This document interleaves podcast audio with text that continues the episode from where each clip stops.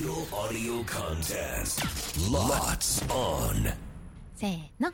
裏パリどうも、斉藤ひとみです。酒井春奈です。この番組は FM 新潟毎週月曜から木曜午後1時30分から放送中、午後パーティー午後パリのロッツオン限定コンテンツです。午後パリメンバーがここでしか聞けないことを話したり、何かにチャレンジしたり、自由にお届けしています。早速ですが、今週裏パリでお届けするコーナーは、クリスマスキュンキュンエピソード選手権巷はクリスマスムードで盛り上がっていますね。午後パリパーソナリティもクリスマスに思わずキュンキュンしたエピソードがあるはず。ということで、今週は過去に一番キュンキュンしたクリスマスエピソードを披露してもらいます。うん。ということなんです、ひとみさん。絶対クリスマスじゃなきゃダメなんかな。まあもうそこは、まあ、じゃあ、ちょっと許してもらいましょう。そう、そうだよね。私、なんならクリスマス嫌なエピソードはもう超ありますよ。あとクリスマスホラーエピソードもありますいし。や、今今回それ求めてないですよ。本当ですか？はい。本当にいくらでも話せるぐらいある。クリスマスって実際カップルの皆さんって意外と喧嘩する時期だと思うんです。まあ、でもそれもあながち間違いじゃない気もする。スケジュール決めとかプレゼントのこととか、んなんかもうもろもろ含めて、なんかね、やらなきゃってなるから、すれ違いも起きやすくて、温度差もね、出やすいから。ね、そうだね。で、その中でもキュンキュンしたエピソードということですね。なるほどね。じゃあ、ひとみさん先聞きます？え、でもひとみさんの方がキュンキュンしてそうだな。あしないしないしない。しないよ。私しないよ。私、まあまあもうね、既婚者ですから、うんうん私の、じゃあ、あの、水曜パーソナリティ、斉藤ひとみから、ではキュンキュンエピソードいきましょう。私、まあ、そもそもクリスマスという日付で言うならば、あの、結婚記念日がクリスマスなので、あ、そうなんだそうなんですよ。あらあら。まあ、でもなんでその日を選んだかっていうと、まあ、で、誕生日とかはまあ、それはまた別々で大事にしたい日だし、あいい夫婦の日とか、ほら、いろいろこう、なんか7月7日とか、まあ、年間を通したらさ、あるじゃない。うん。の何かしらの絶対こう特別な日にはしたいなっていう感じでは決めててその1年間どこにしようかだったんだよね、でもやっぱりクリスマスだったら街もイルミネーションで綺麗だしクリスマスケーキもやっぱりおおそらく食卓にはあって、ねあの食事もちょっと華やかだったり豪華だったりする中で自分たちのあの結婚も祝えたらいいよねっていうので、まあ、クリスマスになったっていう感じなんで、はいまあ、なのでクリスマス自体がもうそもそも特別な日ではあるんですけれどもすごいですね。もう、あの、クリスマスなんていらないくらい、みたいな、キンキキッズのあの歌かと思うような。ねえ、まあ、なのでまあ主人とのまあエピソードという形でお話しさせていただくとなると、は私、まあ、やっぱり自分がもともとアイドルとしてまあ活動していてさらにメロン記念日って言って記念日がつくユニット名にいただけやっぱり記念日をどうしても大切にしてしまいがち。もともと自分のえっ、とまあ筋同士としてもなんかなんだろうな験担ぎみたいなことも大好きだし、なんかそういうの気にするタイプじゃんか、だから自分の中で、まあ、自分が芸デビューして20周年とか40歳の誕生日とかそういう節目みたいなのもちょっと大事にしがち。まあ、みんなしたいけどもいやそこまでできないよとかいろいろまあ事情はあると思うんですけれども、まあ、私のその思いをちゃんと分かってくれてるから主人も20周年デビュー20周年ってなったらこっからの時も刻めますようにって言って高級ブランド時計をプレゼントしてくれたりとか、まあ、40歳ってなればよん ちょっと金額生々しいんですけど、うん。40万円という生々しいですね、本当に。形であのプレゼントをするとか、はい。なんかそういうちゃんと大事なあのものに対しての思いはあの向かう方向が一緒で、うんうん。あの過ごせてるかなっていうそんな人と出会えて幸せです。いや、すごい大きいプレゼントもらってることにも、キュンキュンよりももうそっちに気がね、もういっちゃって、何もらったんだろう、40万円のと思っちゃったんですけど。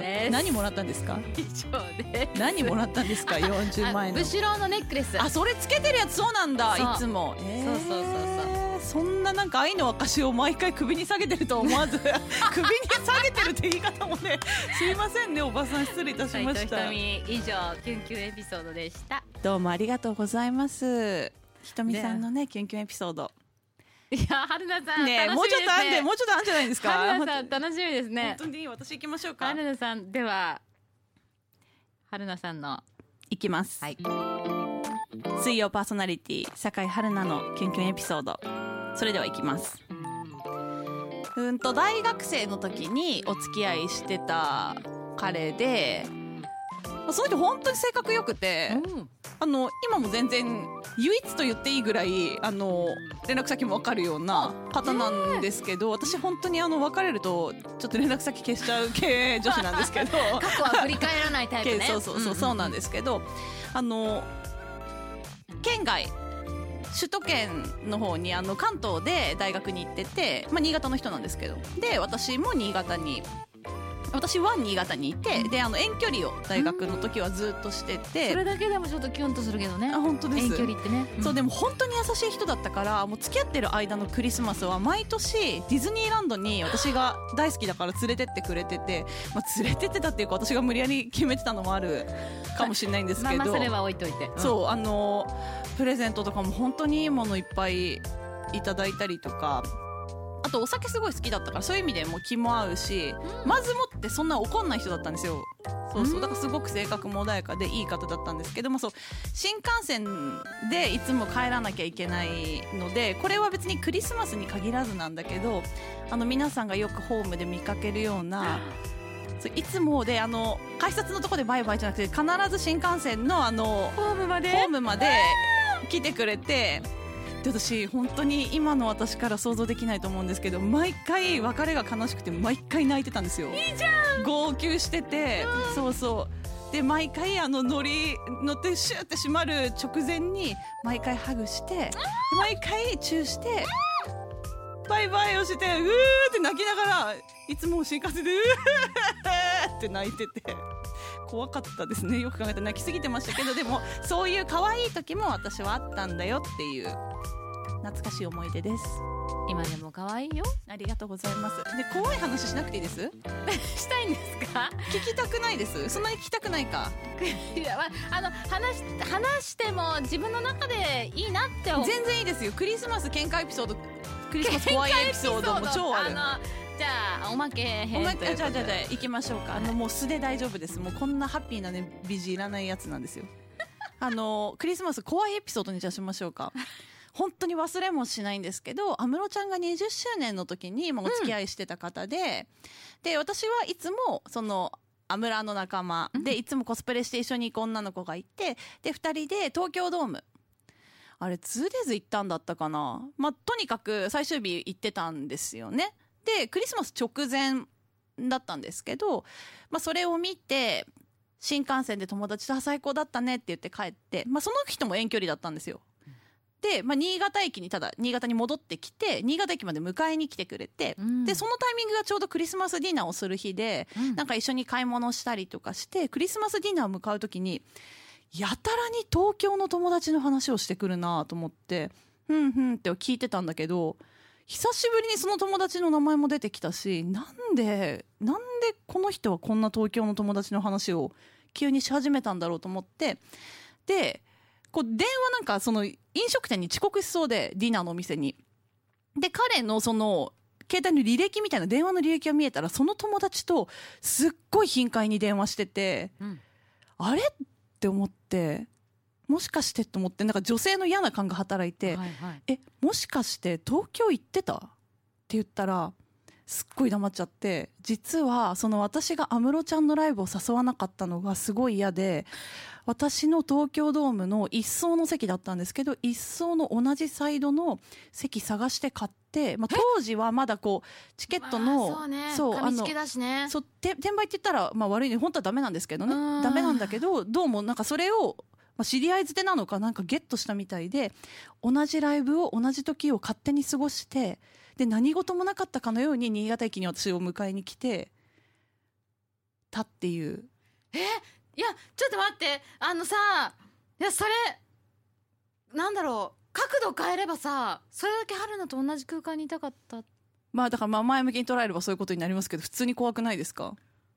うんえー、私もう角度変えちゃった今私。あ本当にい怖いっていうよりもそれだけ春菜と一緒にいたかったんじゃんっっていう方向に行っちゃったよ私今。え全然な私本当に怖いと思って。そっからやっぱりちょっともう好きって思えなくなっちゃってそのやっぱ23か月後に別れましたもん、うんわはっきりしてもうゴーンってゴーン鳴らしてください。こういうこういう感じの気持ちです本当に、ああそう。うん、だって本当に怖かったもん。だって言えばよくないですか？自分あもー一緒のやつ見たいからなんかでも邪魔すると悪いから自分はこの友達と行くねって言ってくれればよかったのに。内緒で。内緒で。あいやいやいやいや。あいやいやでしょ？その人はもう連絡は取ってない人連なんですか？絡は取ってないであすそうですか。はい。ほとんどの人連絡取れないです。あーなるほどね。はい。いやー春菜にもねまださらにクリスマスキュンキュンエピソードがあのプラスされることをそうですね。もしかすると来年はなんか新しい報告がねできるかもしれないね、待ってるよ。私が楽しみに待ってるよ。ありがとうございました皆さん。はいというわけでキュンキュンエピソードじゃないエピソードで締めてしまいましたけれども 明日もですね斉藤ひとみさん斉藤ひとみさん明日も別のエピソード聞けるってことでいいですよね。ゲゲーじゃないですよ。何ですかその昭和の驚き方。ゲーじゃないですよ。本当だ。そうですよ。あそうか。じゃあ明日もね何かいいエピソードが聞けるということで、あと村井パイセンとねお二人のエピソード楽しみにしていてください。そしてこんな私たちが生放送でお届けしている番組「ゴーゴーパーティーゴーゴーパリ」は FM 新潟毎週月曜から木曜午後1時30分から午後3時46分まで生放送ですのでぜひこちらも聞いてください。裏パリここまでのお相手は酒井春菜と斉藤ひとみでした。バイバイ